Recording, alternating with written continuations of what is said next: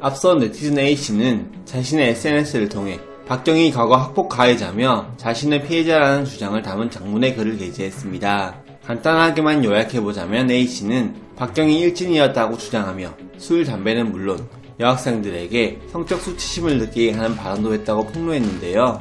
또 학교 후문에서 학생들의 돈과 소지품을 빼앗는 등의 행동을 했다고 털어놨죠. 이어 A씨는 박경희 방송에서 신사처럼 나오는 모습이 어이없다며 남한테 피해주고 아프게 했던 사람이 잘 되는 모습이 너무 보기 싫다. 그 나이 때 누구나 그럴 수 있다고 생각하고 묻어두고 살려 했지만 박경희 가짜 이미지의 피해자였던 제가 무기력하게 느껴진다고 호소했으며 박경희 지난 2015년 학교 폭력 지킴이 홍보대사로 위촉됐던 것에 대해서 위선이 역겹다, 순진한 표정을 하고 있는데 그때 박경 눈빛은 절대 아니었다고 회상하기도 했습니다.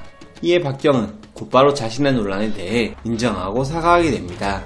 사과문 역시 간단하게 요약하자면 죄송합니다.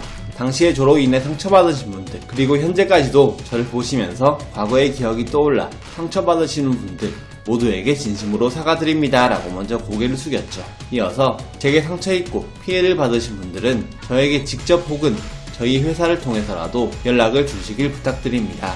직접 찾아뵈어 사과드리고 용서를 구하고 싶습니다 라고 전했습니다.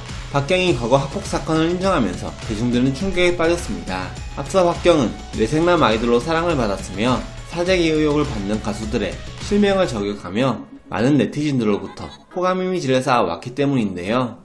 또한 A씨가 말한 것처럼 지난 2015년에는 박경이 속한 그룹 블락비가 학교 폭력 지킴이 홍보대사로 위촉됐고 그 대표로 박경의 홍보 영상까지 찍은 적이 있기 때문입니다. 박경은 홍보 영상에서 학창 시절의 소중한 추억 쌓기도 짧은 시간이었다. 그런데 그 시기를 학교 폭력으로 멍들게 하기에는 너무 아깝지 않냐라는 멘트를 하기도 했죠.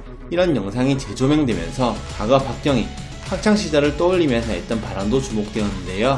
특히 그는 이번 사과문에서 모범생 같은 이미지가 싫고 주목받는 것도 좋아했던 저는 소위 말하는 노는 친구들이 멋있어 보였다. 그들과 같이 다니며 어울리고 싶었고 부끄러운 행동들을 함께 했다고 했습니다. 이 발언 때문인지 일각에서는 그와 오랜 시절 절친으로 알려진 지코가 소환되었습니다. 두 사람의 오랜 우정은 이미 방송에서 여러 차례 언급됐는데요. 과거 박경은 초등학교 시절 지코가 속한 무리가 멋있어 보였다고 고백하며 당시 나는 모범생에 공부만 했는데 6학년 때 지코가 너무 멋있어 보였다. 그 무리가 되고 싶어 대리 출석을 해줄 테니 학교 끝나고 같이 놀자고 했다고 말했죠. 이어서 그가 들어갔던 무리 이름은 스릴파였다고 밝혀 웃음을 자아내기도 했습니다. 그리고 지난 2016년 지코는 문제적 남자에 출연해 박경과 초등학교 동창인데 그때부터 수학 영재로 유명했다고 밝히며 박경은 정규에서 놀았고 나는 학교 후문에서 놀았다라고 말했죠. 또 지코는 경희가 엄청 똑똑했지만 인기는 제가 압도적이었다. 오히려 저한테 잘 보여야 했다고 설명하며 웃었죠. 하지만 박경과 지코는 중학교 시절부터 반대가 된 듯 보입니다. 박경은 한 방송에 출연해 지코에 대해 내가 기억하는 지코는 중학교 때부터 미래지향적으로 바른 생활을 했다. 그런데 초등학생 때는 조금 뭐랄까 라고 회상한 적이 있습니다. 두 사람은 중학생 때부터 다른 길을 걷게 된 걸까요?